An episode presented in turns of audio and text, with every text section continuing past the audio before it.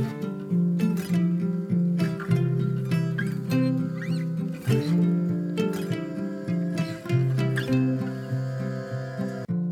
my name is Anna Sparre, and you are listening to the podcast For Health med Anna Sparre. This is the English version of episode 155. It's an interview with Diana Noland about functional medicine and nutritional imbalances. In this interview, we also cover a lot of practical tips regarding everything from sleep to cancer. If you prefer to listen to this episode with Swedish translations, you can listen to the previous episode, episode 155. You can also learn more from Diana as she is hosting an education in Stockholm, Sweden, the 16th to 17th of September. The course is suitable for you if you are educated or work as a practitioner within health or medicine. To sign up for the course, click the link that you'll find in the episode information for this podcast or send an email to info at alphaplus.se. Diana will tell you more about the course in the end of this episode. You can find more information at forhealth.se or facebook.com slash forhealth.se or you could go to Instagram where you find me as A Sparre. A S P A R R E. Please share this podcast episode on Facebook or to a friend if you like it. And don't forget to leave your review in iTunes. Thank you very much. Diana Noland is a nutritionist, dietitian, and functional medicine practitioner. She is considered a pioneer of integrative and functional medical nutrition therapy and has advanced knowledge and training in nutrition, supplements, and specialty functional testing. She is owner of an integrative and functional nutrition therapy practice in California.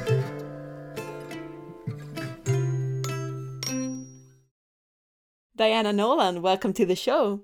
Thank you for having me although you are very well known in the States, I'm not sure if the Swedish listeners know who you are. So please let us know about yourself and how it comes that you became a functional medicine practitioner.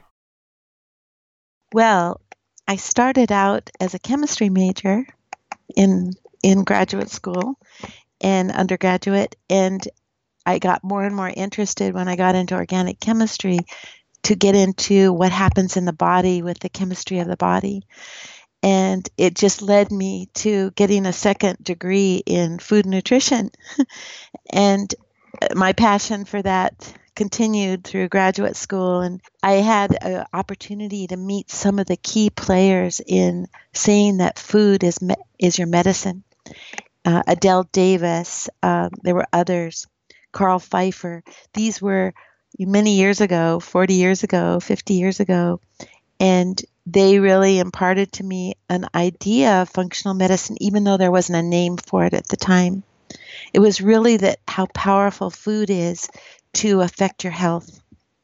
So I went on and, and became a dietitian and worked in hospitals.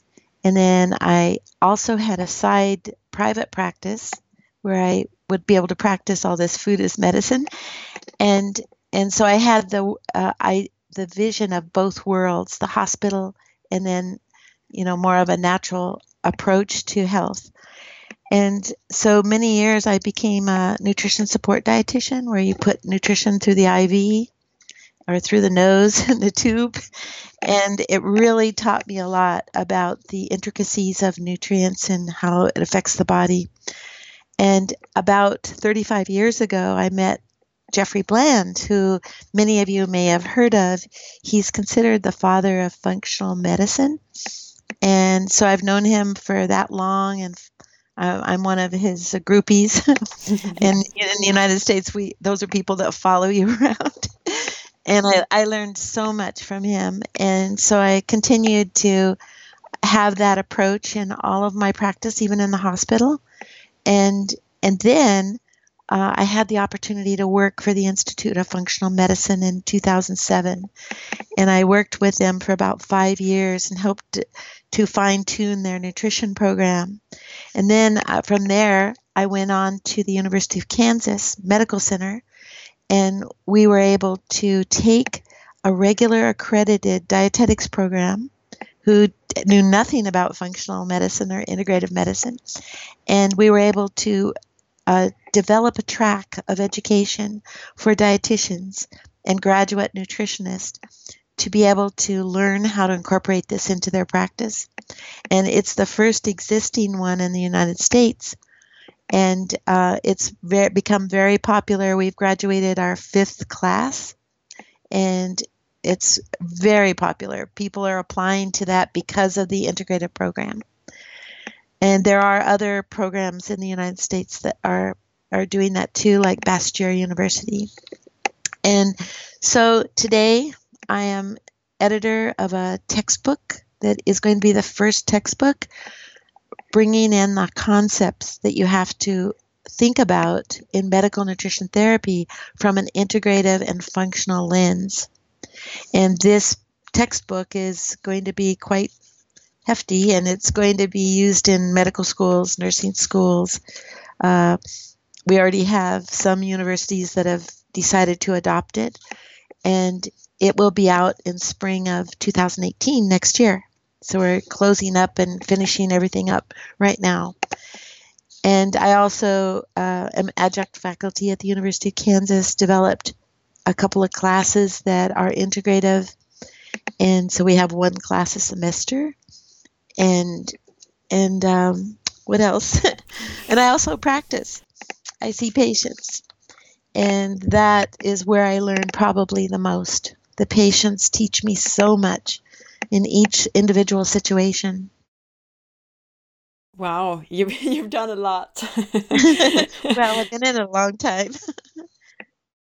But the textbook, so that's uh, with a functional medicine approach uh, in yes. the textbook, yeah. But it's it's used also in schools that are not functional medicine based. Yes, we have the opportunity, and this was one thing that drove us to create this book. Was in the United States, uh, there's an accreditation that each school of medicine has to have, and of course, schools of nursing, et cetera, need that too. But there were some new regulations for accreditation that were put out from schools of medicine that they had to increase their nutrition education for the doctors the students. Right. Wow. And and they and so I worked with uh, Loma Linda University a little bit on helping them develop their they had an amazing teacher there that was interested in it. But we realized that there wasn't really a textbook out there for these schools to fulfill the the fullness of what they should be doing with the nutrition education. And so we realized there was a void for this kind of instruction. And so I think it's not only going to be used as a textbook for learning, it's going to be also a reference for existing practitioners that are interested in this kind of an approach. Very good news. Most of the listeners have heard about functional medicine, and we have had functional medicine practitioners on the show. But explain what makes functional medicine unique so what's the difference between functional medicine and integrative or holistic medicine, for example? Actually, I think it's good to start with what's the difference between con- traditional or conventional or the standard Western type of approach to medicine, which is based on an acute care model. And then there are quite a few different communities that are I guess you would put functional medicine in that community, but there's a lot of different expressions of that. And you could be holistic, integrative, functional.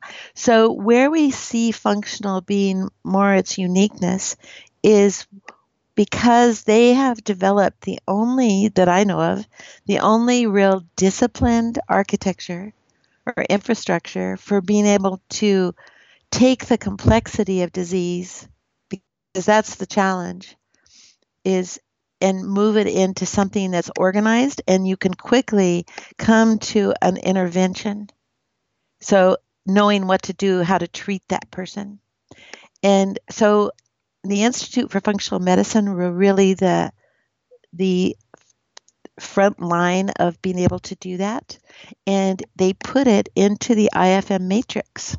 And while I worked there, I was actually had the opportunity to be part of helping to develop that. And that matrix keeps evolving. It keeps getting better, but basically, it's able to look at the whole of the patient. And I think that functional medicine is really centered around that IFM matrix in your thinking. And it doesn't mean that everybody uses that form. If you have a picture of it, it doesn't mean that everyone uses that in every patient a visit. It means that at first, maybe you do because you need to learn it. But then it becomes internalized, just a way of thinking. And and so if you go back to acute care me- medicine, which is very necessary in many situations, in an emergency room, in in some uh, diseases that are going to cause uh, a need for surgery or special, really high end treatments, yes, acute care medicine is very important. But what acute care medicine is based on is removing complexity the human body is so complex in all the biochemical, the energetic, so many things affecting how the the organism or the human is going to function. And in acute care medicine, they want to get rid of all the complexity and narrow it down to one thing or two things. Like, for instance, you go in an emergency room, the doctor will go through a checklist, a differential figuring out what is the main thing going on here. And then once that's decided, be able to treat it. And that's very important in that kind of a situation. But when they start to work with chronic disease, that system of acute care medicine doesn't really work because what they've ended up doing is mostly symptom management. You know, squash out the symptom with a um, an an antibiotic or which is appropriate many times but also they uh, will get rid of inflammation by steroids by NSAIDs by um, you know antihistamines and things like that. Instead of like a functional medicine approach you would be going in and finding what's causing this. What's causing this person to have asthma? What's causing this child to have eczema all over their body? Instead of just putting cortisone cream on the skin to get rid of the symptom, you have to go deeper and find out what in their metabolism, in their environment, is causing that.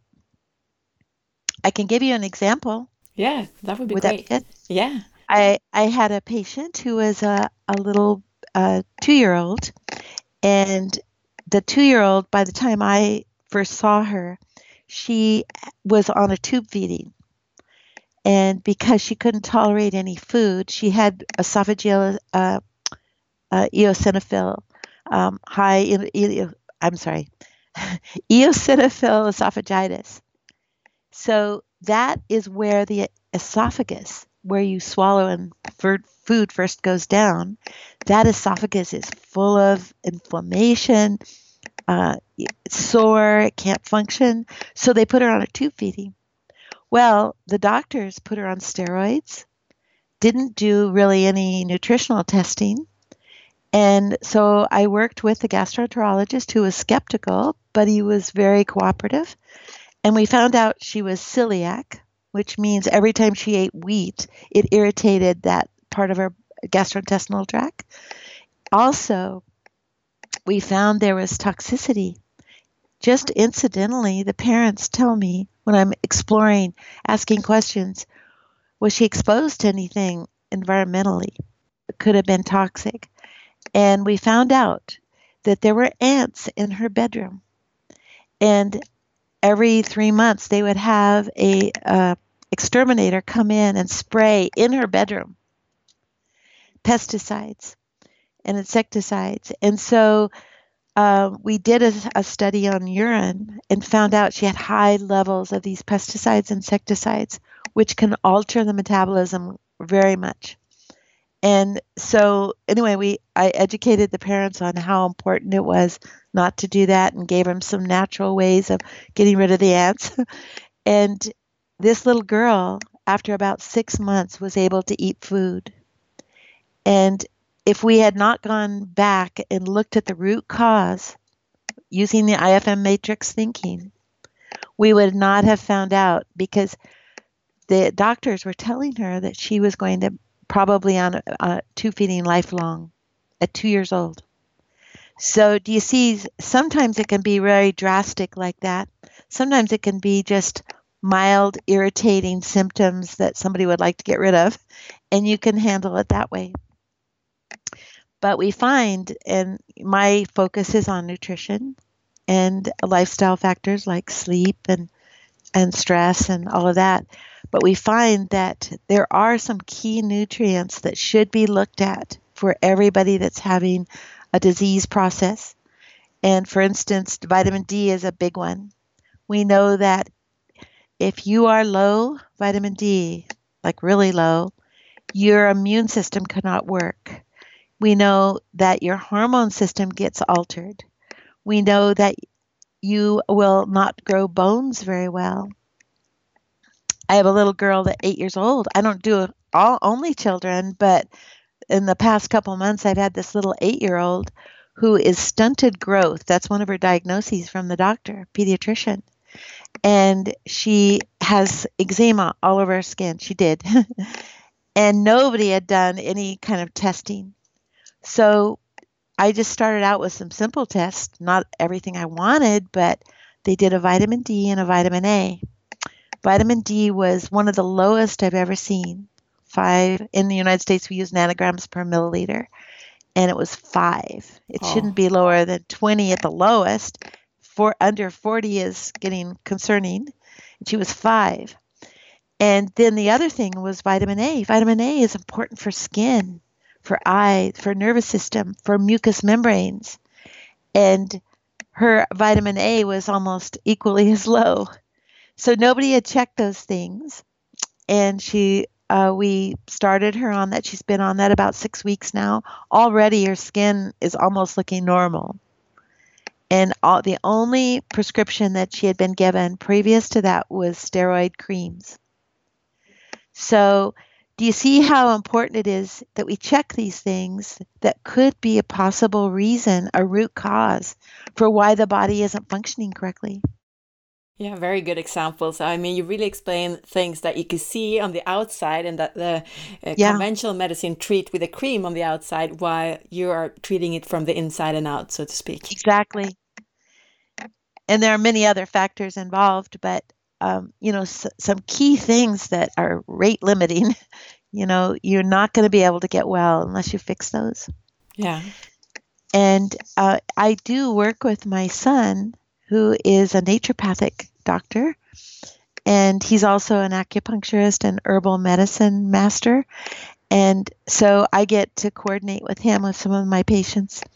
Um, also, just a more a very serious. Well, that the children were serious situations, but um, we have a lot of cancer patients. Uh, we have um, some AIDS patients that were going downhill fast, and now one of them is an exemplary example. He is showing viral counts that are like normal, uh, you know, not not a, a, positive. He's feeling better. He's getting uh, more muscle. I mean, all kinds of things like that, based on you know naturopathic or nutritional and lifestyle situations. Um, sleep is another big one, and as a nutritionist, um, it's not only nutrition, but you have to think of anything that affects nutritional status is going to be a consideration. And sleep is a huge detriment to your nutritional status if you do not sleep well. The studies have shown you need seven hours of good, straight sleep, not waking up several times a night, to be able to set the metabolism up for the next day. And so we do a lot of sleep hygiene evaluation for our patients because if we can get them to sleep, a lot of their metabolism um, imbalances can be corrected. So you mentioned a few key nutrients, or you said there are a few ones, and you mentioned vitamin D and vitamin A. What are the other first ones that you look at, the big ones, so to speak? I would say the metabolism of B vitamins. And there are several B vitamins, and they need to be in a, a beautiful, like an orchestra playing the song together.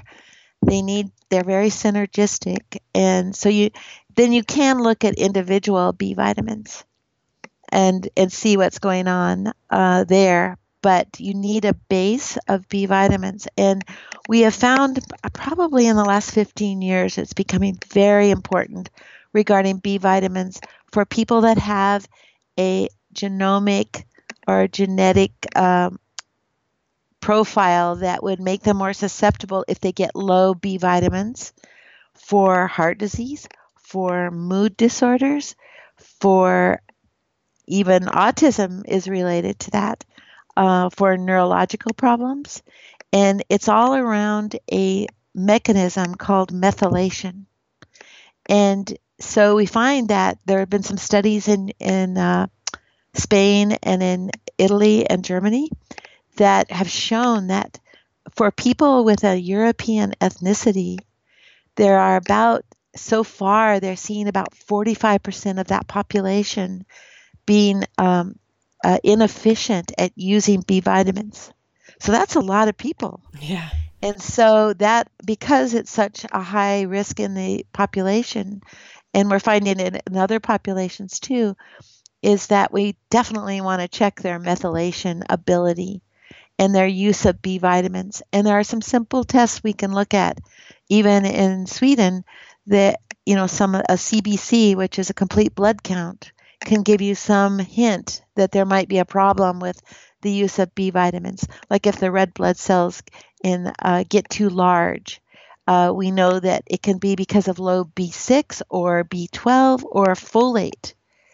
And and so we then, if we see that could be a problem, we want to look further with some other testing and find out.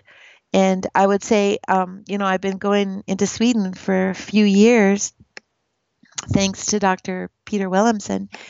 But one of the things that I did when I first went over there is what are some of the main conditions medically that Sweden faces? What are some of the challenges?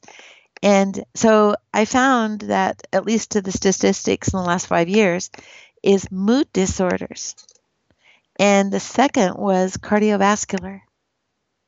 Now, that's interesting because in the United States, we attribute a lot of that to obesity and overweight, which the United States is one of the leaders. We have about 60% at least of our population being overweight or obese. That's huge. And in, in Sweden, the last statistics I saw, it was like 10%. So that was quite a question I had when I went over there. Why?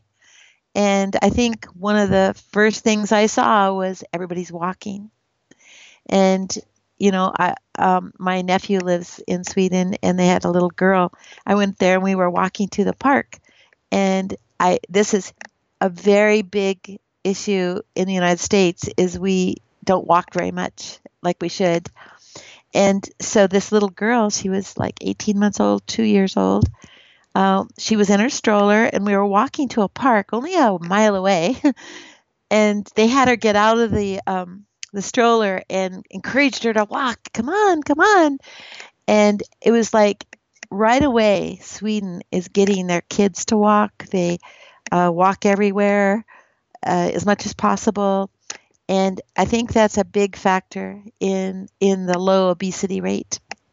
But even with that, there's this cardiovascular disease. Very interesting. I don't know that really the root cause of that as a population has been figured out. But we do know that uh, there are some nutritional things, like, for instance, low vitamin D can be related to heart disease. Now, Sweden comes from the Vikings, right? That, that's my understanding. yeah, yeah. And how did the Vikings be so strong? And they lived up where the sun wasn't half the year. and the sun, sunlight shines on your skin and makes vitamin D. So where were they getting it? And so I I did a lot of little thinking into that, and it was like they ate caviar, they ate fish, they would eat mushrooms. Mushroom has um, vitamin D. The first grocery store I went to in Sweden, I walk in and half the produce in that store was mushrooms, all kinds of different mushrooms. And that has vitamin D in it, and then caviar and and the fish. So Sweden and the Scandinavian area were very fortunate that they were had those things in their environment and they they somehow learned how to use them. But we find that today's population in Sweden has kind of gotten away from mushrooms so much. And, you know, some of the younger people, and maybe they don't eat caviar very often, you know, and so they've kind of taken away. So they are at high risk because of um, their latitude on the earth and the low sun for much of the year. They are at high risk for low vitamin D if they aren't eating those things and you know, taking supplements possibly. So that could be a big factor in the cardiovascular risk. I'm sure there are epidemiologists there at uh, Karolinska that are looking into that and, you know, i've thought a lot about that. But uh, those kinds of things are functional medicine thinking where you're looking for root causes and you want to go in the underlying pathophysiological things going on and you want to fix them and see how the body responds. Because the body is always wanting to get well. Every cell in your body, when it's provided the right environment, is dry, the promotion to get well is a strong force. And so that is something that uh, functional medicine practitioners and the thinking, the paradigm is that if we can give the body the right environment in the micro environment and in the outer environment, the body will respond by getting as well as potentially possible. That was a great explanation and, and many great examples of it as well. I had a question about that mushroom example that you you were talking about, and what I was wondering, I'm not sure if you know it, but what I was wondering was that you know many of the mushroom you you buy in the stores today, they are cultivated and grown indoors without the, the natural sunlight. Do you think the mushroom still has vitamin D within it if, if it grows indoors? Well, factually, I'd have to go back and see the more recent studies, but uh, when they're in a grocery store and once they're pulled out of the cultivation area, they are exposed to light. And that seems to be the trigger of the mushroom making its vitamin D.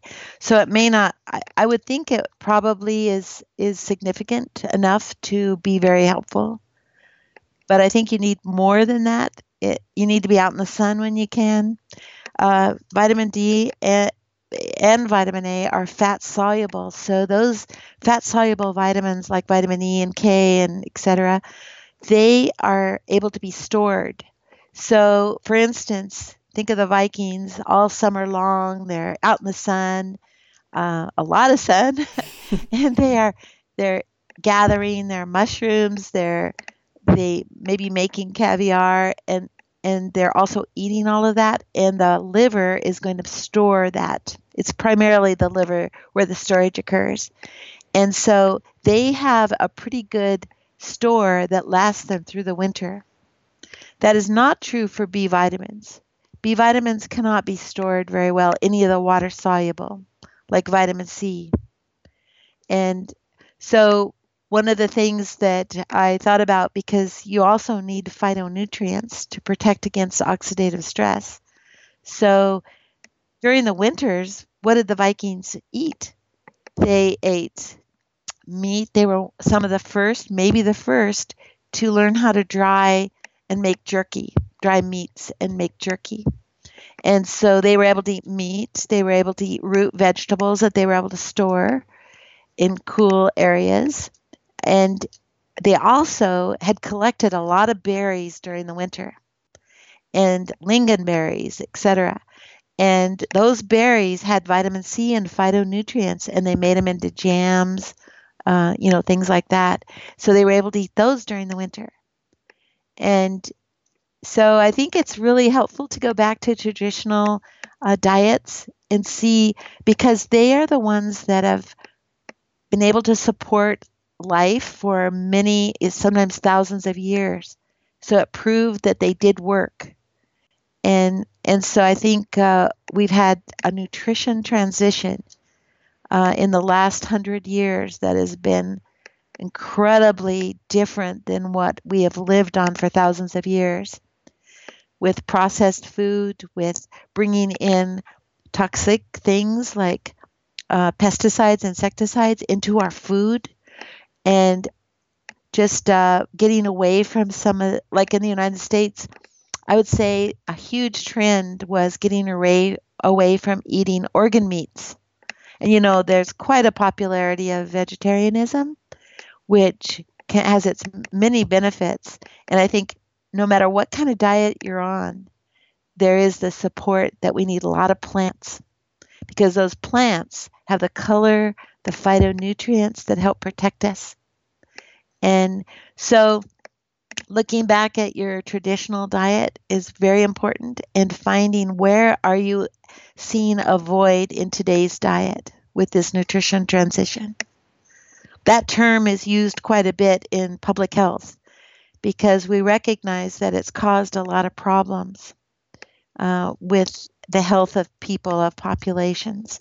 And unfortunately, the United States has kind of led how to get on to a more processed diet, and it's being spread to even third world countries. So we really need to get education and also even governmental programs are they lined up with good health practices regarding nutrition?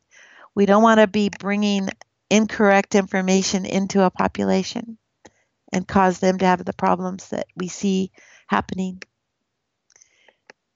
We're in a chronic disease epidemic. And my one of my degrees is in public health. And so I see it from that angle too, the big population and then functional medicine is all about the individual. So now you mentioned the functional medicine matrix a couple of times. And what we will do is that we will publish a picture of it the day before we publish this episode. So right. that if anyone wants to look at it, they can look at it. But I think, anyway, tell us about that matrix a little bit more in detail. Well, I'm very passionate about the matrix because like I said, it's the only disciplined infrastructure to be able to see a patient as a whole and take the complexity of everything that's affecting them and bringing their health down and be able to organize it so that you know the best targeted treatment that can be begin to bring that metabolism back into line of wellness. And so when you're looking at the whole patient, you start out by what happened what happened to that patient before they came to you. They're sitting in your office. It's an initial appointment and you need to go back and hear their story. So the term the patient's story has become quite popular and because that may tell you or almost for sure will tell you how they got to the point they're at now. And so when you are looking at the patient's story, you start out by, you know, even going back to in utero, their experience in utero, and sometimes even before. What was the health of the mother and the father at the conception? And so we know now that during the fetal growth of the nine months, hopefully it's nine months, is that the the environment can program that child for the rest of their life of how their body is responding. And so that's a very important time period in the diet of the mother. The also the the stress of the mother can affect the baby. And and so then uh, you know what happened all along the way. And one of the questions that can really pinpoint some of the key things that would have happened to that patient would be when was the last time you felt well? That's a very important question. And I've had adults say, as a child, and since a child, they haven't felt well. Or it might have been, I was doing great until I went on that trip to South America and I had a horrible gut infection. That's a real key. Better look what kind of pathogen or insult to their body happened during that time. And so that question is a real key to hearing the story and pinpointing and bringing into view what could be related to their condition. The other thing is what were some triggers? Uh, like, for instance, fibromyalgia. It's a lot of muscle aches and pain, but they have found that fibromyalgia, maybe more than I've seen other diseases, is really related to a trauma it can be a biological trauma, like a bad infection. It could be an emotional trauma. It could be an injury, like they were in a bad accident. But something of a trauma set their metabolism in a, a mode that ended up with this horrible pain in their muscles, several places in the body. So that would be part of their story. Uh, you know, I felt well until I had that accident, or I felt well until I went through a, di- a horrible divorce.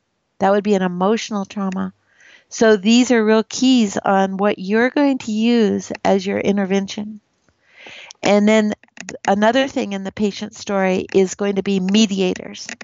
Mediators can be several categories of things, but one thing I'm interested in is if somebody is a low vitamin D, like I've had several ovarian cancer patients, and they have like set, remember 40 is the bottom of how it should be uh, to keep health eh, on a vitamin D level test. And I have had patients come in with a 7 nanograms per milliliter, 11. This is extremely deficient in vitamin D. And they also, when I did their genomic testing, found that their vitamin D receptor was 7% of the population has a very inefficient use of the of the nuclear vitamin D receptor. It's on the nucleus of every cell in your body. And you you need about twice as much vitamin D to do the same job. And these people had a perfect storm. Low, very low vitamin D, and they were part of that 7% that had these single nucleotide polymorphisms on the vitamin D receptor that were very inefficient. So that seven acted like a three and a half. Do you see the incredibleness? Now, were the did oncologists check their vitamin D level? No. But we've been able to uh, modulate the vitamin D level because it was a mediator.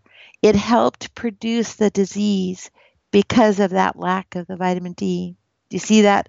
So the what happened before the antecedents, then the triggers that might have happened, and the mediators. What are some of the mediators that could have been promoting that, assisting the condition? And then that's the patient's story. And then you look at the the bottom of the matrix is the lifestyle factors. And each of those are very critical. So when you're screen, you know, introducing yourself to the patient and, and becoming a partner with that patient, you want to find out how are they in sleep? How are they in exercise? How are they doing in their nutrition? How are they doing in their beliefs? How are they doing in um, relationships? We found relationships can be as powerful as what you eat because they determine what you eat.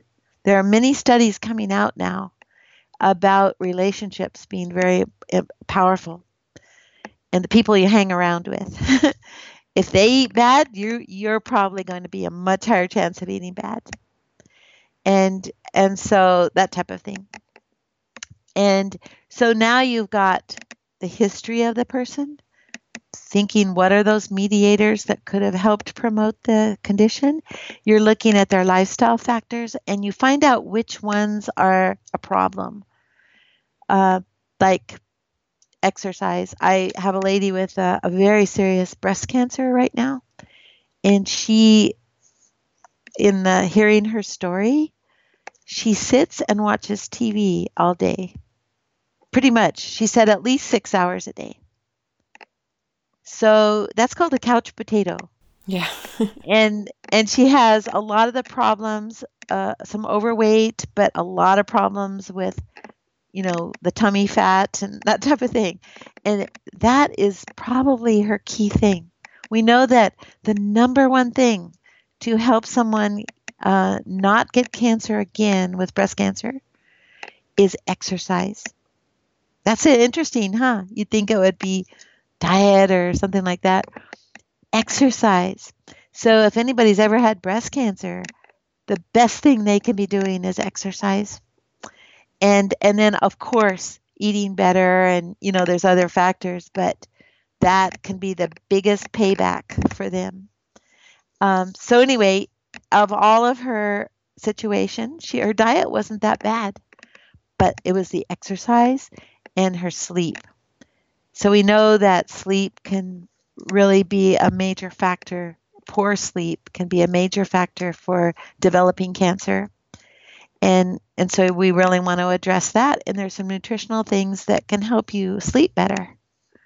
And you know, so there's many factors, but you want to narrow it down to identify what are the priorities.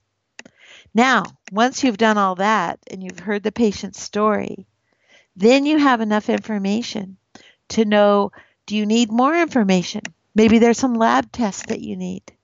So you need to identify that. And then, but you want to look at what are the main core metabolic imbalances. And that's that center part. And there are seven that IFM has identified, and I think everyone's in agreement. Those are the main imbalances. And so you want to find the top one or two of those imbalances in that patient. And once you find that, then that is the key priority for your intervention, for how you're going to treat that patient. And another very important thing is is requiring monitoring. Once you've done the initial assessment with this kind of thinking, you can identify the priorities and you're going to set goals like one goal for this lady is going to be that she goes 5,000 steps a day and she got a pedometer. She, that's going to be a big thing for her. And and so that will see some metabolic changes. We don't know everything how our body's going to respond, but we want to check it. So we want to see her in 2 weeks and see if we see changes going on that are moving the right direction. And then on the matrix, if you're looking at that, you can see in the center mind, body, and spirit. They are the central part. How we think can affect how our cells react.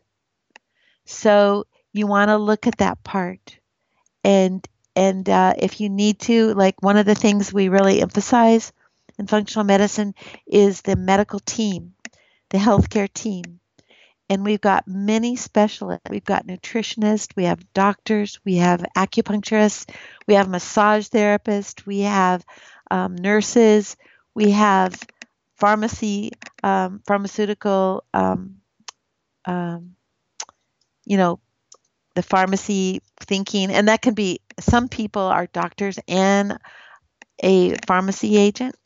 And so we want to be able to take that team and when you if the patient is with you and you see a problem be able that's not your scope it's not your expertise you want to be able to quickly refer to the other person that can deal with that problem and so that is a little bit different than than in conventional medicine where we don't really get a huge amount of referrals from doctors for a nutritionist uh, a few doctors do that, and definitely functional medicine and integrative medicine doctors do that. But um, like I work with UCLA, Cedars, and I see the patient not because the doctor sent them to me.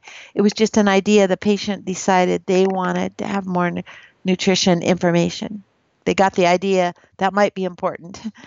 And so they've sought me out, but then I connect back with the doctor and the doctor is kind of like, wow, you know, supporting me, but they didn't think of sending me.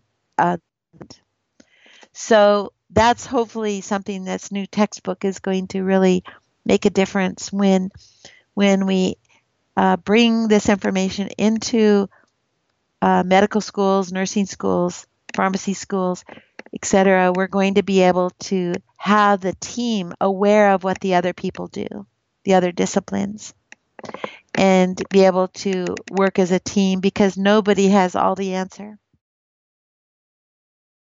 So now you've explained the, the functional medicine matrix, and, and just to summarize what you said, if anyone is, has not got the picture of it in front of them, you could say you you talked about three main parts. Uh, like the first one was more or less the patient's story. Yes. And then you had the the lifestyle factors like sleep and nutrition and so on. Yes. And then the third part you talked about was that physiology part with, with the seven main areas uh, and the mm-hmm. center of it being the mind, body, spirit, right? Yes, yes. A follow up question to that uh, you said among those seven areas, you find the main focus for that patient. How do you find that? Is that by testing or, or how do you find that main focus?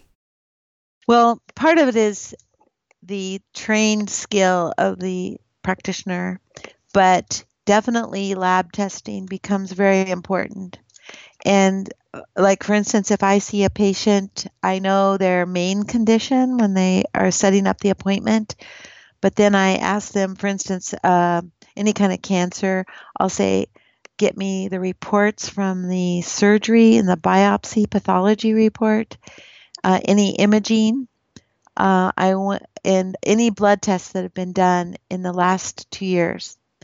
And then when they come in, I'm able to see a beginning picture of what's going on in their metabolism, in their microenvironment. And then I can identify what other tests do I need. Like, for instance, very um, rare that a doctor is ordering vitamin D, even though it's quite a lot of evidence right now. And so that might be one. Or like this little eight year old girl, the doctor had never done a vitamin A or a vitamin D on her. And so that would be an example of a test that I, I would still need to get a clearer picture of what's going on in the metabolism. And then also, when I am in the office, I have two tests that I do clinically. Of course, I do height, weight, I do oxygen saturation, to see how their lungs are being able to receive oxygen.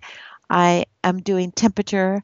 And, and temperature, of course, our temperature goes up if we have an infection, right? But if it's really low, that can be an indicator of poor thyroid function. Because if you don't have an infection, the thyroid should be controlling uh, temperature. And so those are some of the tests that I incorporate in. I also do a bioelectric impedance analysis. It's a very simple test. It takes about five minutes and much information in there. Uh, I get body fat percent, which can be m- much more helpful than just the BMI, which is the body mass index. That's a, a measurement used in a lot of studies. It's just height and weight, but it doesn't tell you that that patient has a huge tummy and that fat is very inflammatory in the tummy. So when I do the bioelectric impedance analysis, I'm able to see percent body fat. Like I have a guy that used to be 18% body fat, which is pretty good for a man. And he gained a lot of weight and went up to 30% body fat. That's very high for a man. And so a lot of inflammation is coming out and a big tummy. So waist circumference, we're doing a lot of these measurements that give us some good information on what these core imbalances are going to be. So for instance, we have uh, on the matrix, if I have that little eight-year-old girl, um, I have a problem with structure, structural integrity. Her skin, eczema all over so the skin, you have to look at the structure of the skin. The skin is mainly fat and some water. So we want to look at the fats she's eating. And and so I did that. I was able to assess that in my questionnaires and I w- just by the questionnaires I was able to say you need more of this fat and not so much of the junk fat like the trans fats. And so there's a lot of information that you have to pull together, but by having that matrix thinking or having it in front of you, you're able to narrow it down very quickly. And that's important in medicine because you only have a certain amount of time with a patient. And so one of the challenges was when, when functional medicine first started is I can't make any money because I have to as a practitioner because I have to sit there and takes me a long time to gather all this information. And then how do I organize it? And that's how the matrix was born is you had to be able to do all of this work with the patient in a certain amount of time that was reasonable that you could still earn a living. and uh, so I think uh, testing, imaging, any kind of medical history they have. Uh, if there's gut problems or infections, we definitely want to know their travel history. We want to know their family history. Before we had geno, uh, genomic testing, which is very easy now, but before we had that, we really could only look at the person's medical history and their family history. Now, if every grandparent you have has had cancer, that's a high risk for you. What is it? Is it their environment? Is it the way they ate and they kept inheriting the way they ate? Uh, is it genomic uh, risk? So that type of thing is is now we are able to add in genomic testing to that. So do you see each patient, depending on what their problem is and how you screen them, is going to determine what information you still need. And so I would say that integrative and functional medicine is an advanced skill no matter what kind of medical discipline you come out of. And it's really a change in the way you think. You're looking for root cause and you're you're expanding it not to just a, a single simple blood test like a high cholesterol or that type of thing. You're expanding it into the whole patient's story, their lifestyle, and being able to identify where those core imbalances are and how much mind body is affecting it. We have a lot of listeners that have issues with their sleep, uh, either falling asleep or maintaining sleep. So, you mentioned there are a few nutritional things that you could do to sleep better. Do you have any examples for the listeners? Yes, I I actually put together about five main ways that could affect sleep. So I put together a little sleep kit, and so I have samples of different uh, nutrient supplements that could affect a certain mechanism or system to help sleep, and and uh, so I have magnesium. We know now in the United States that 80% of the population does not even get the RDI, RDA, which is uh, the basic requirement for magnesium. And so that could be a problem because in the body we have these partners of nutrients, and we have calcium and magnesium being partners. They affect other things too, but that's a main uh, function. And so calcium is a contractor of muscle and also stimulates the sympathetic nervous system, which is the hyper, you know, being really energetic and, you know, ang- even anxiety. And then the magnesium is the relaxer. So we need to have a good balance between those two calcium contract, magnesium relax. And that should be going on, and the body able to uh, modulate that as needed. But if you don't have enough magnesium, you could be stuck in a contraction mode where, and that would be stimulating the sympathetic nervous system, which is the hyper. You can't sleep when you're in hyper mode. You have the parasympathetic nervous system, which is the relax mode, and there are three th- main things that require the parasympathetic to function well. One is sleep. So you want to be able to be stimulating the parasympathetic, and magnesium can do that. Also, potassium. And then another one is sex. Hmm. To have good uh, sex, you have to have a, a good parasympathetic um, mode in place. Also, eating, digestion. That's why one of the things I tell my patients is, you know, when they, especially if they're hypersympathetic, is when you eat, I want you to have a little rule for yourself because you're going to eat every day. And er, before you put a bite in your mouth, I want you to take a deep breath and fill your lungs and then hold it for a few seconds and then slowly blow out. You can do that at a restaurant and nobody notices, right? So you could do it anywhere you are because deep breathing eh, can stimulate the parasympathetic. We know that relaxed eating, you're going to have better digestion. And so, um, anyway, going back to sleep, is that magnesium can be a key player. But sometimes it's not. Another one is what if you can't get to sleep very well? It's probably low melatonin production.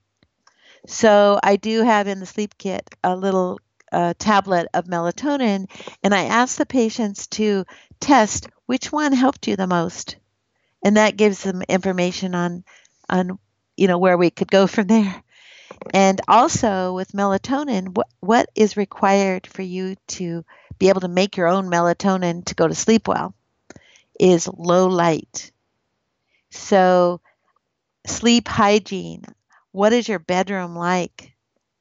Are you able, especially in Sweden, do you have blackout shades when you have a lot of sun? That's very important for good sleep. And and then also, um, how about are you watching TV and going to sleep while you're watching TV in the bedroom? A lot of people do that, and that light from the TV screen is bombarding your eyes and preventing you from making melatonin. So sleep hygiene kind of goes along with the nutrition too. And then also there are people that have hypersympathetic mode and they wake up in the middle of the night. And so one reason for that could be that they don't have enough control of their glucose and insulin and they produce much too much cortisol. So we know certain amino acids can modulate that and we have a supplement that has some amino acids in it that affect the neurotransmitters. And so sometimes that's the one that that person needed. So, which amino acids do you have in that one? Well, uh, tryptophan, but also it depends on the patient. But there are a couple of different formulas. But sometimes um, the brain branch chain amino acids, there are four of them. And so they may be something that the person's deficient in. But if that's the situation, you also want to be working on uh, their whole glucose insulin management. And that often is a case where it's going to be what we call metabolic syndrome, where they have the big tummy, or they might be ideal body weight but still have a lot of fat. So we want to be working on that nutritionally, what they're eating. Um, there can be other things like cinnamon, uh, that chromium that can help manage that. And so then there's another one where they might be pre diabetic. And sometimes people will wake up in the middle of the night, so that's important information that you're getting from the patient. And if they wake up in the middle of the night often, it could be that when you're looking at their lab tests on their glucose and insulin control, it could be that they're going hypoglycemic at night. And the body doesn't like that, so it'll wake up to try to, but maybe I need to eat something, you know. And so those symptoms are real triggers for looking into the whole thing of hypoglycemia. And so, you know, we look at the different reasons nutritionally and and also the sleep hygiene. That's a really important one. And we're able to then figure out what is the mechanism that is their main problem in sleep. Of course, there's a mind body things, you know, like PTSD, you know, somebody coming back from a war situation or that type of thing that can be a mind body reason why they can't sleep very well because you stay in the sympathetic mode. I also have a lot of clients coming to me and asking me for help with the diet, but we end up, I mean, they already worked a lot with their diet normally, and then we end up looking at things like sleep and sleep hygiene, as you said, and, and stress yeah. and exercise and that. Uh, we have to start there because it's more critical for that, that patient or, or client. Right. So you mentioned magnesium, melatonin, amino acids, um, but you said there were five, right?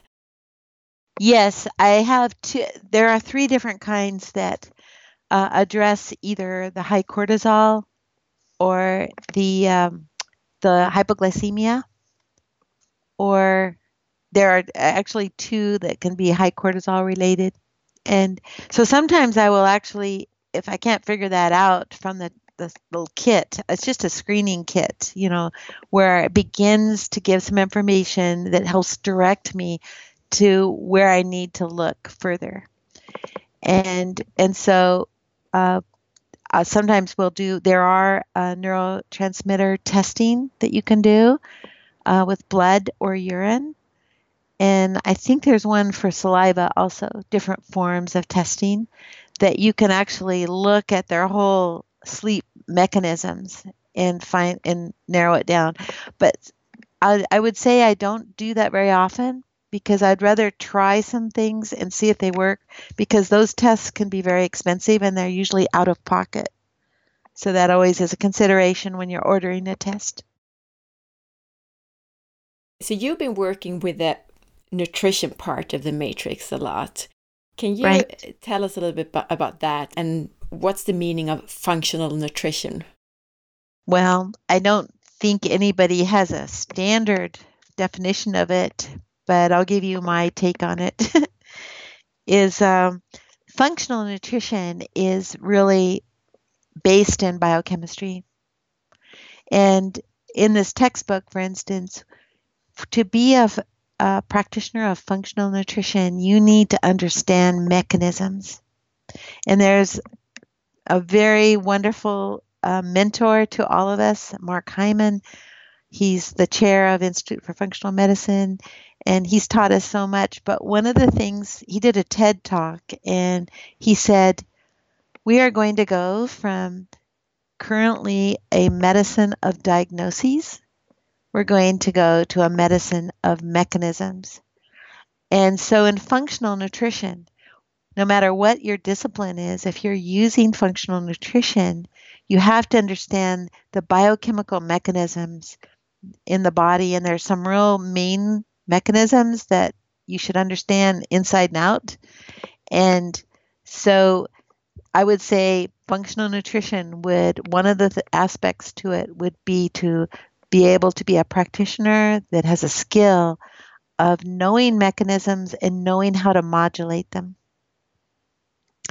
And then the other thing would be whole food and getting away from foods that have contaminants, that have chemical molecules that can alter nutrition. For instance, endocrine disruptors are a big one.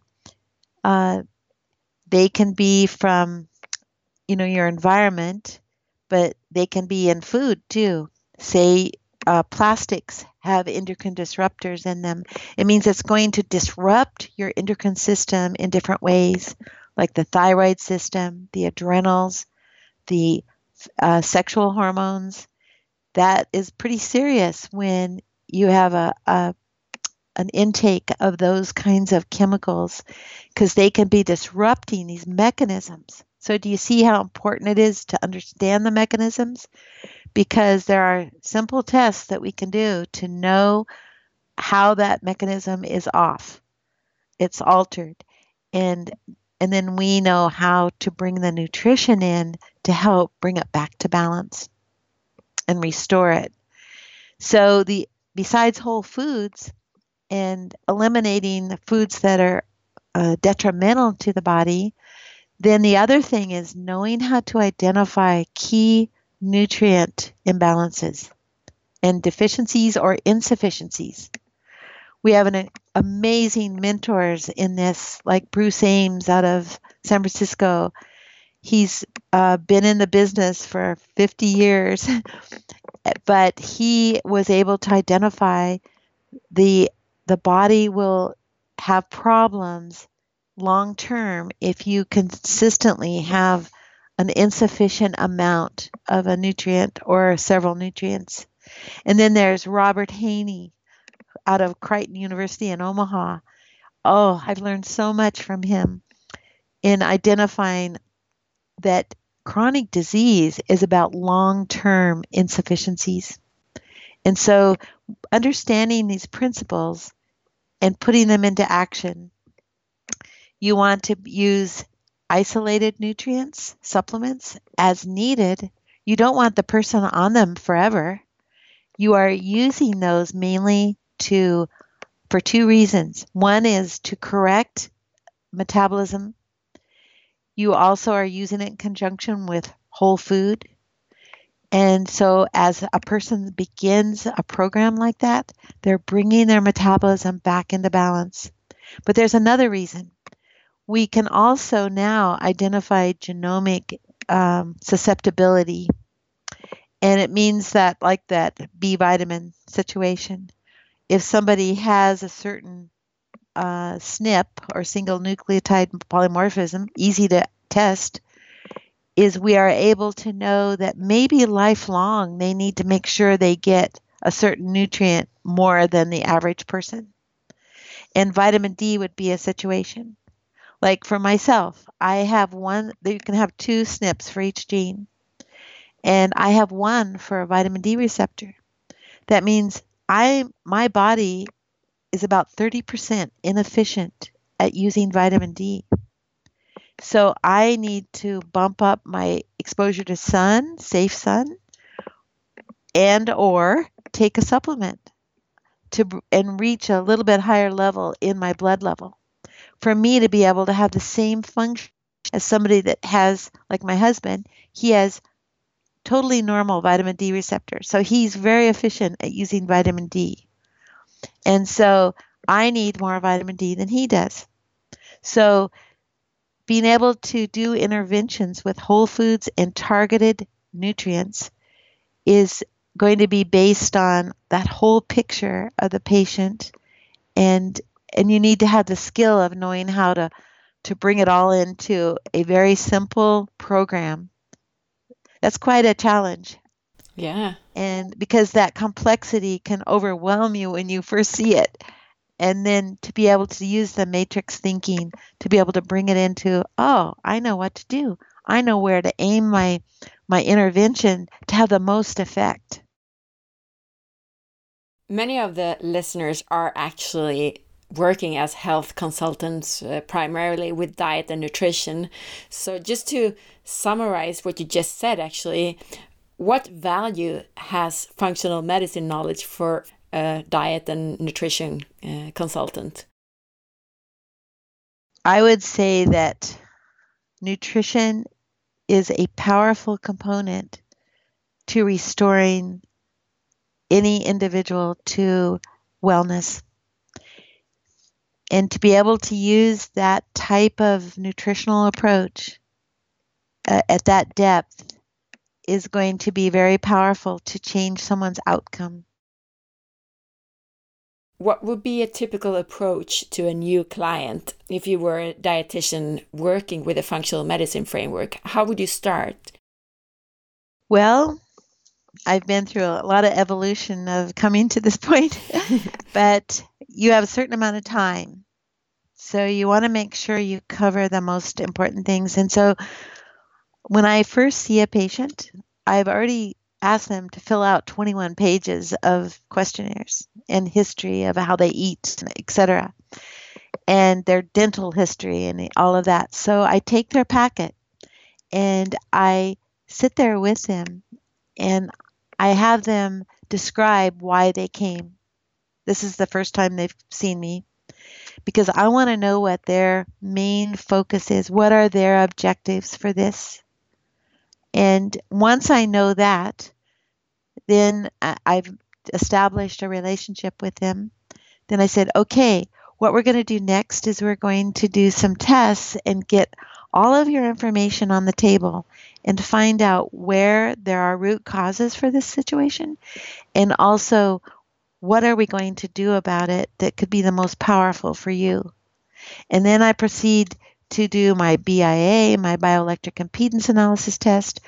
Um, I've weighed them, get their height, uh, do their OXAT, do their temp, and I'm able to put that on the table and able to then uh, do a skin exam and I look at their face. So the physical exam, it can be very quick. I've shaken their hand so I know the temperature of their hand, but also their actual measurement of their temperature. And I can see, like, for instance, in the face, you can see a lot of allergies by the dark circles under the eyes. Um, if they have puffy under the eyes, sometimes I see that on news reporters on TV, is that you want to look at their kidney, their elimination through the kidney system. And then they might have a real puffy face. And um, so that could mean thyroid because it's called myxedema. So you definitely want to be looking at, at the whole physical. How about their skin? Do they have skin tags, which could mean glucose insulin problems?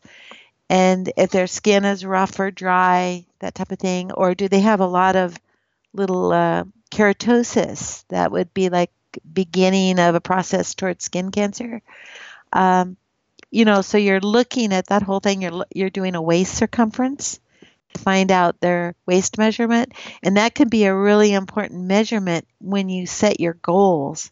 Because if I have someone with a big tummy, then I'm going to take, like, say it's 43 inches or eh, whatever it is in centimeters, and I'm going to say one of our goals is that that waist circumference goes down to 38.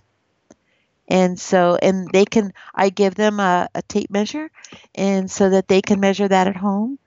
And that's one way they can uh, help partner in monitoring themselves. Uh, and there are several other little tests I might be giving them to do or I might do in the office and and depending on their situation. But then we're going to go through their labs if they have labs and or their medical history and part of the functional medicine is that you are going through all this data then and then you're going to explain to them their story and how you see the where the alterations in their metabolism became a problem and how we can move it to back to balance. And that's a very important communication to the patient in functional medicine.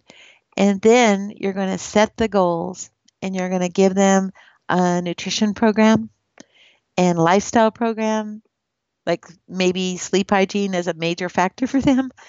And and so you're going to develop a program for them and give them the information. I have food lists. Sometimes I customize them for the patient. Um, and also decide what further information do we need. And you can give them some homework of things to read about their situation. Uh, I even do some visuals that I give them, uh, like their cells. There's a picture of the cell that's very helpful. And I've gone through it with them, showing where their dysfunction is and and then also homework to go get further tests of course you're always trying to keep the cost down so i prefer to try to have them go to their primary physician first to request any further testing. Sometimes that works sometimes it doesn't. But if it doesn't then i we have the sub plan is that they would come back to our office and they'd have to cash pay uh, for a test. So then I send them on their way, but I I always have like a a week or two after they've started the program, I want them to send me an email reporting t- to me how they're doing eh, or if they have any questions. And I want to find out is this program that was an educated guess is it actually making a change in their metabolism and their their symptoms I'm just gonna clarify because I'm pretty sure when you said the the waist measurement, it wasn't in centimeters, which we normally use in Sweden, but it was in right, inches, right? Right. right. Yeah, I would I would have to sit there and convert it.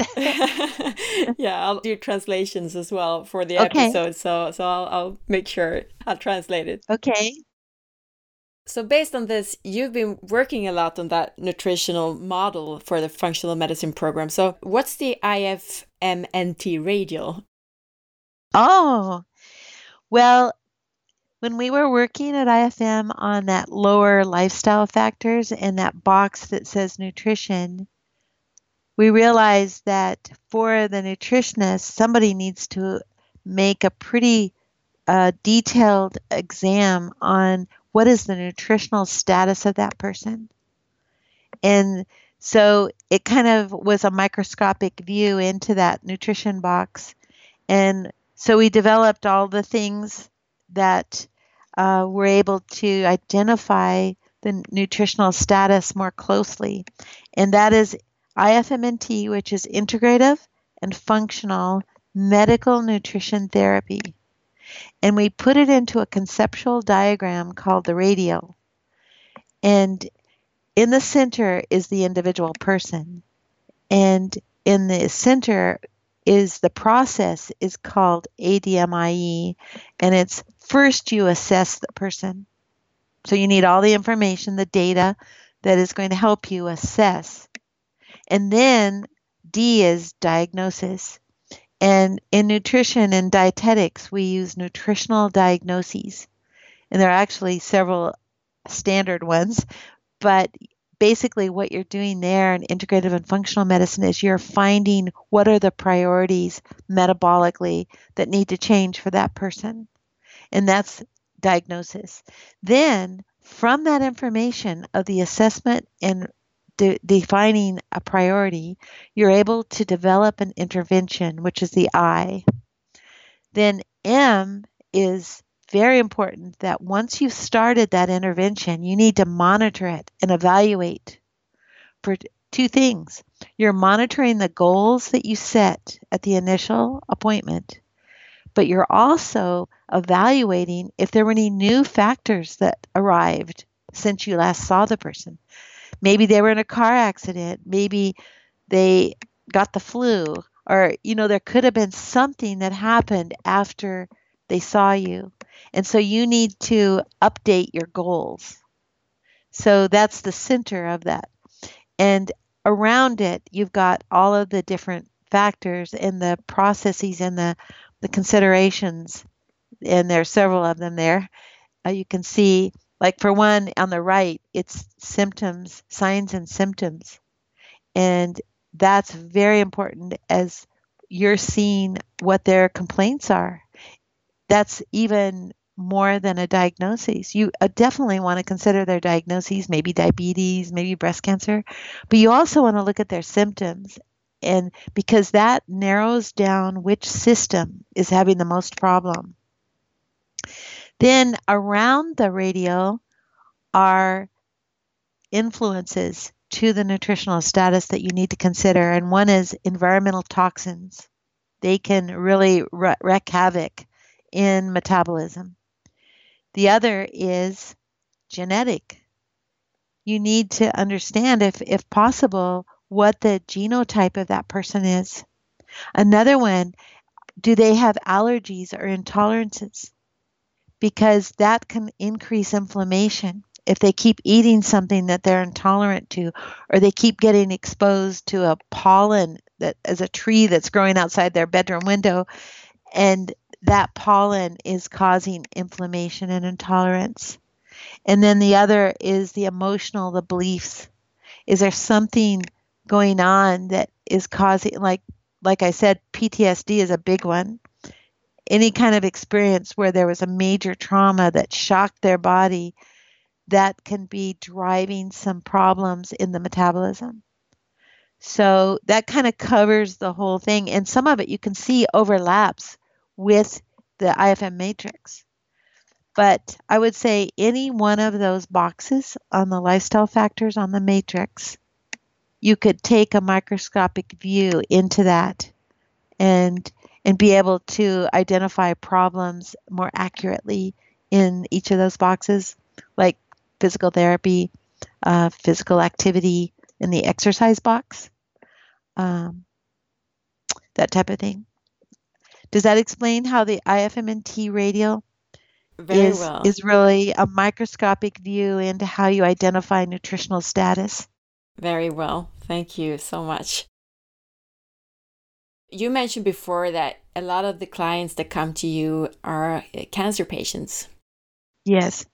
Is there any very common cause that, or any common thing that you see in those patients? In general, what's the cause and, and how do you treat them? Well, I don't know if anybody knows exactly uh, a generic cause that would apply to everybody because I think there's really individual causes. And I think that was a good example of the ovarian cancer being, um, you know, related to vitamin D levels. In fact, all cancer is related to a higher risk of developing a cancer if you have low vitamin D. And then if you have a genomic weakness in that area, that can even make it worse, a bigger risk.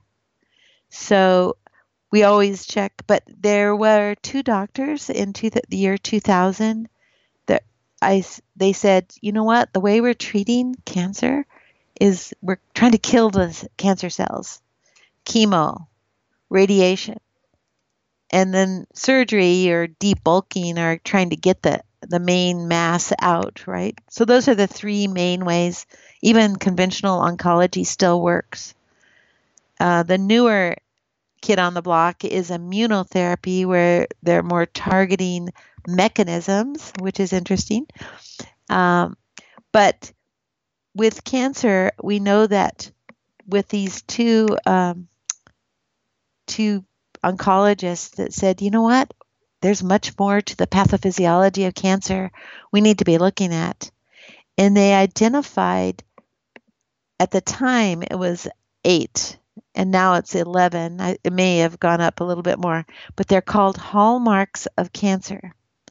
And so at the time in 2000, nobody really listened to them in oncology except the pharmaceutical companies. And that's how they ended up developing immunotherapy. And but I looked at those hallmarks and I said, whenever there is a mechanism that is a problem, there's a nutritional influence. So I was able to identify uh, what nutrients affect that mechanism. And just a couple of examples are um, congestion. And and so when the body has like you're sick, you have a cold or something like that, you have a lot of mucus, right? And there's more congestion in the body. The body it's kind of like I don't know if you've seen the movie Ghostbusters. Yeah. And so what did they do? They slimed the ghost. and and that's actually how our body works. It it's trying to slime an area that is having a problem. so that's where that mucus comes from and it does it in the gut um, it does it all throughout the respiratory system, um, that type of thing. And so, uh, the way our body cleans cleans up always has a little garbage disposal system going on called autophagy. And so, um, we have these little enzymes that are produced. Usually, we think of enzymes as digestive help, right? Help you digest food, but the body has a whole system of using enzymes to clean up cell debris, and it's called autophagy. And so, if you don't have a good system of autophagy, or you're overwhelming the body with too much mucus, maybe you're allergic to milk, and so you keep eating milk, and you cause so much mucus, and you overwhelm that autophagy system. And that is a, very good environment for cancers to develop. So we do look at congestion, at inflammation, it's related to inflammation, and we definitely want to clean that up so that your own autophagy system can handle what's being presented to it. So, and there are several other, there's the 11 that I work with. Another one is low vitamin D. Another is methylation problems. Now, remember, methylation is related to three key B vitamins. There are a few others, but B6, folate, and B12. And so, if somebody has a problem methylating, it can affect the mitochondria uh, system, genomic system. And that can set up where the cells reduplicate and become mutated. So, methylation is a very important thing in looking at a cancer patient. And, and there are several others. I actually have a checklist of those 11, and I'm looking at every one of them. And usually the patient arrives without anyone have tested, you know, the biomarkers that need to be looked at for each of those systems. And so I'm able to refer, you know, recommendations for the labs, or if the doctor won't do them, then we have them done through our office. But you need to get that information, or it can be a problem. Now I'll, I'll get a lot of emails like, what are the other hallmarks? So is it possible oh. to just oh. very quickly mention them? You know, uh, oh, one is um, cl- uh, it's related to the congestion, but it's its own thing called hypercoagulation. And so, for instance, uh, one of the things that happens to many cancer patients is they get treatment and they go into remission and they end up dying from a clot. And that hypercoagulation is where you have more easy clot formation. And there are two primary markers that need to be looked at with any cancer patient because you want to rule that out is platelets and that's on a regular CBC. And so if it's really high, you have to also look at fibrinogen those two together really are going to cause a clot if they're extremely high. They're more at risk anyway. So we know that right now fibrinogen is used in some oncology uh, testing as a risk factor or a prognostic indicator. And the reason I got into that, that whole hypercoagulation thing, I had a friend he was on the other side of the United States, but he got fourth stage lung cancer, was not a smoker. And so he went to Cancer Centers of America, which is a, a more, a little bit more holistic uh, cancer hospital.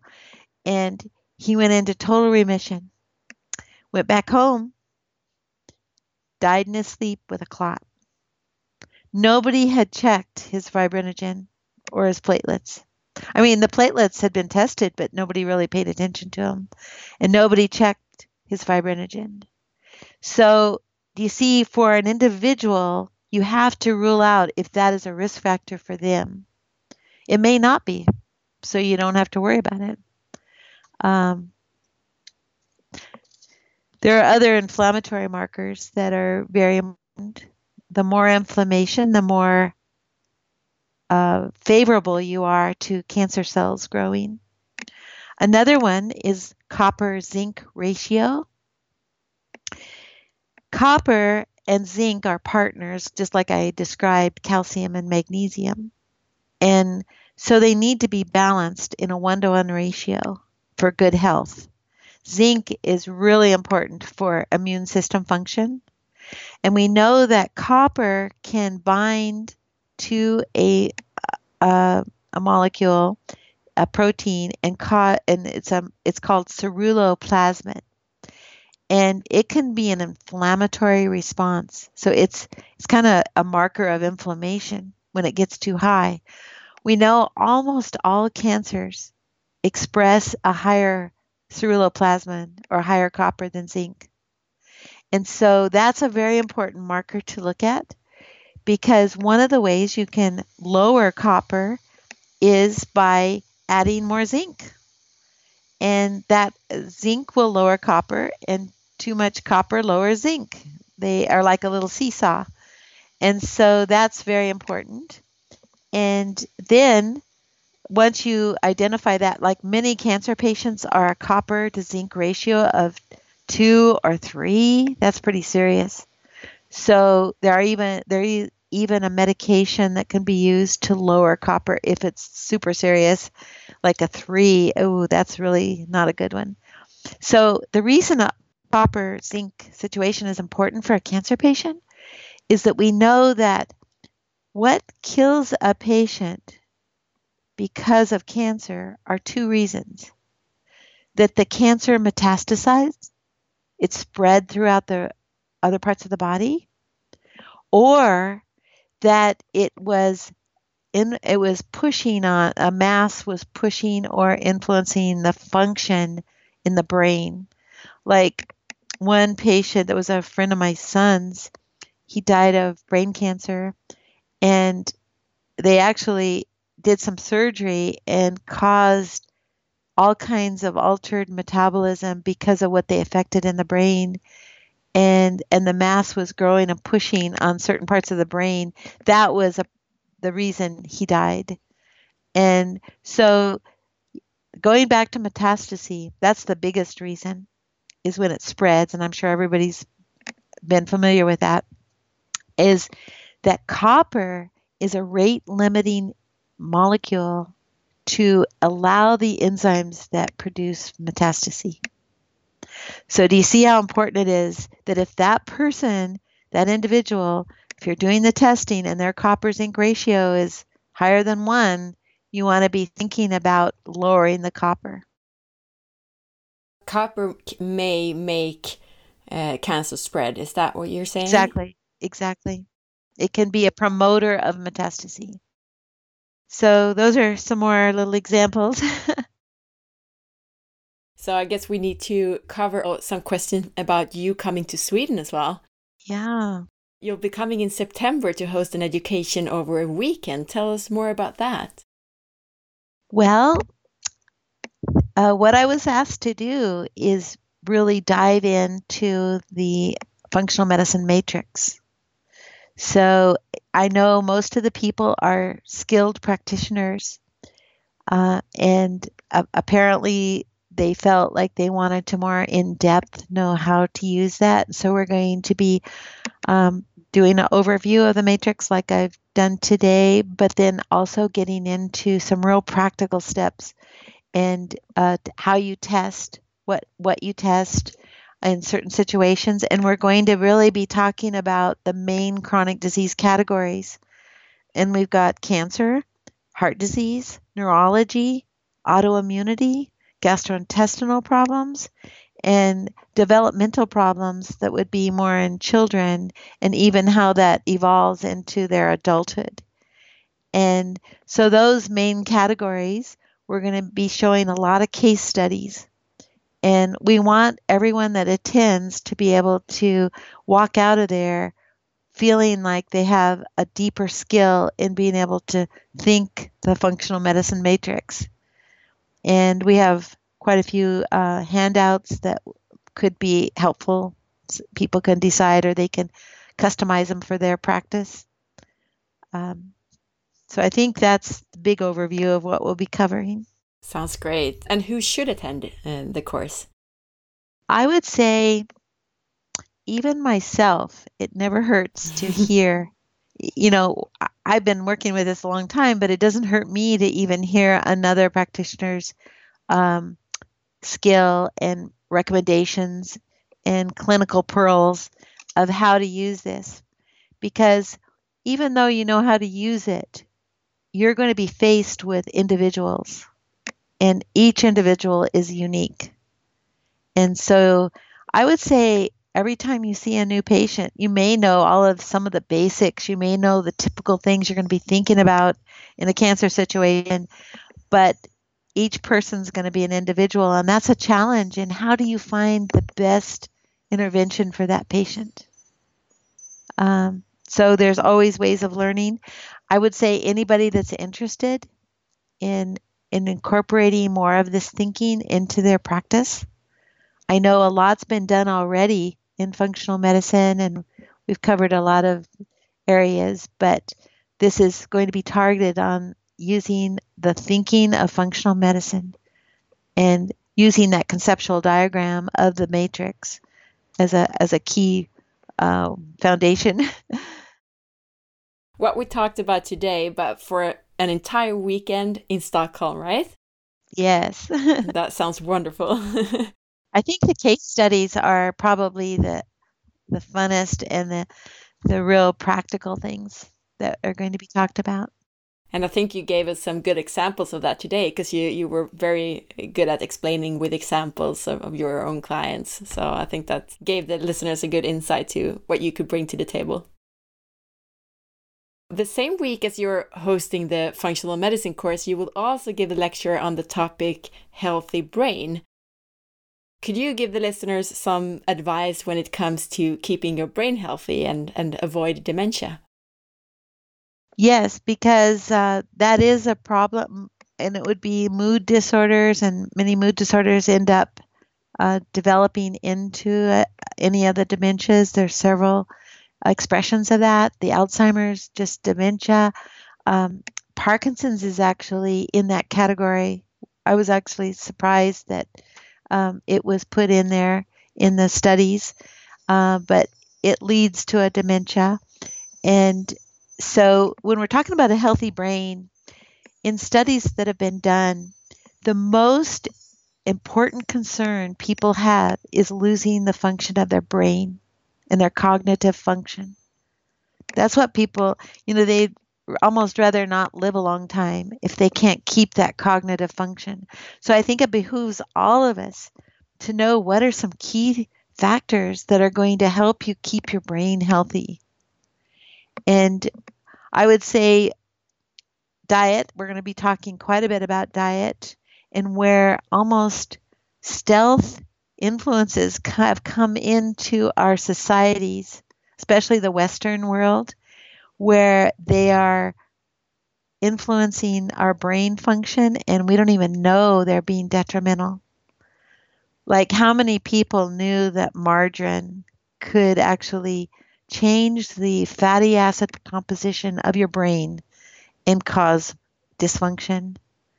Um, that's a very big one. And that's where finally trans fats were recognized.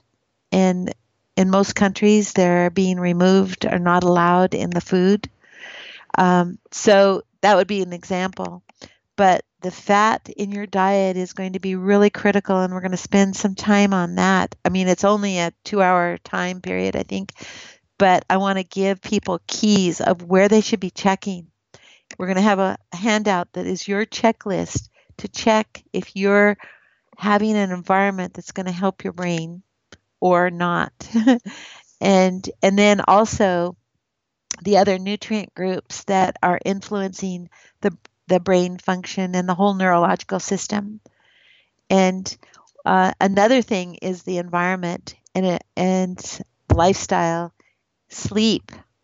If I could pick one thing in, in lifestyle, would be sleep, and right next to it would be physical activity.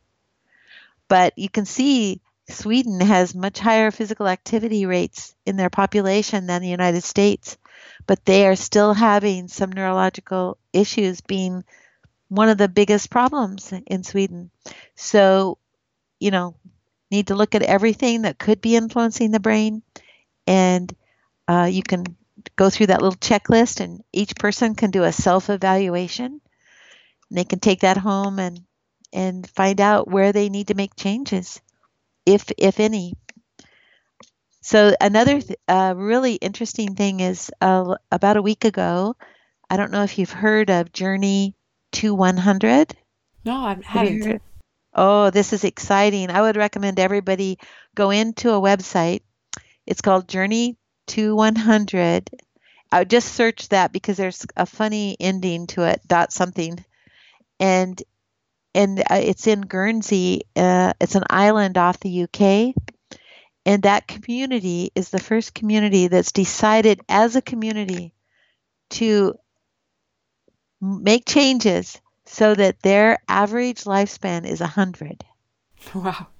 That's pretty bold goal. yeah. yeah. So, but what's so exciting is James Maskell, who started the evolution of medicine, he put this together with the people of Guernsey, and they had this big uh, conference about a week ago. And so James put everything onto a website, and it's free. You can go there and listen to the lectures, and they are incredible. Each one addresses a different aspect. Uh, like um, Michael Ash out of England does about the soil The soil is so important.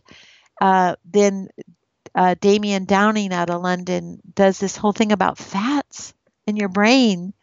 So that would be a good one to listen to. But there are about there are two days worth, so there are about 20 different lectures, but you can go ahead and choose each lecture you'd be interested in. But I would really recommend that. Yeah, that was a great tip. I will definitely go and have a look at that. We had Michael Ash actually on the podcast earlier oh, this year. Great. Yeah. So this uh, lecture that you will be holding about the healthy brain will also be in Stockholm and the same week as the other yes other course. A Thursday evening. I can also tell the listeners that you can register for that lecture the same way you register for the other course, so to to Alpha Plus. Great. If the listeners want to know more about you and your work, do you have a website or anywhere else where they could go? Well, it's not a real fancy website, but you can go to our clinic, which is www.sequoiamedicine, S E Q U O I A medicine.com. And in there, go to uh, Dr. Noland is my son, and he's the main one on there. But then if you go to clinicians, you can go in there, and I'm on there, and it goes into a, a further website for me. And that textbook you were talking about in the beginning, is that a book that will be available for the for the public? No, it doesn't print until uh, I think it's February of next year. So we're right now doing the final editing um, and getting it to the publisher, who is Springer. Uh, they're out of England, but they're a big publisher for medical books and journals. And they are estimating that they will be print ready to sell around March or April of next year. But we do have a book that I think um, Dr. Williams Williamson is asking me to bring some copies, and it's a a book we put together for the University of Kansas Medical Center as a curriculum development guide. Now, that's one thing it's about, but it's how we develop the integrative track in the dietetic program, which is now the most popular, I think, in dietetics. and but also in there is a lot of information about functional medicine and nutrition, and it also uh, has a, a website you can go to and download like 50 some handouts that are usable in a practice. So I think we're going to have some of those books available. So what's and the they've already been it? published. It's called Dietetics and Integrative Medicine, and it's for sale on Amazon. It's very reasonable. Anything else that you would like to add, or anything you think we missed talking about today? No, I just am excited about coming and seeing everybody, a lot of old friends. And we're going to make sure that it's information as people are signing up. We want to make sure that it's information that is meeting what their objectives for coming to the meeting are going to be. Thank you so much, Diana, for all this information and for, for taking the time to answer all my questions. Thank you, Anna.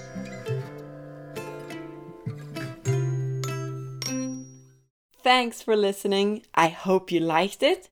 And don't forget to leave your review of the podcast in iTunes. I hope that you check out our other English episodes as well.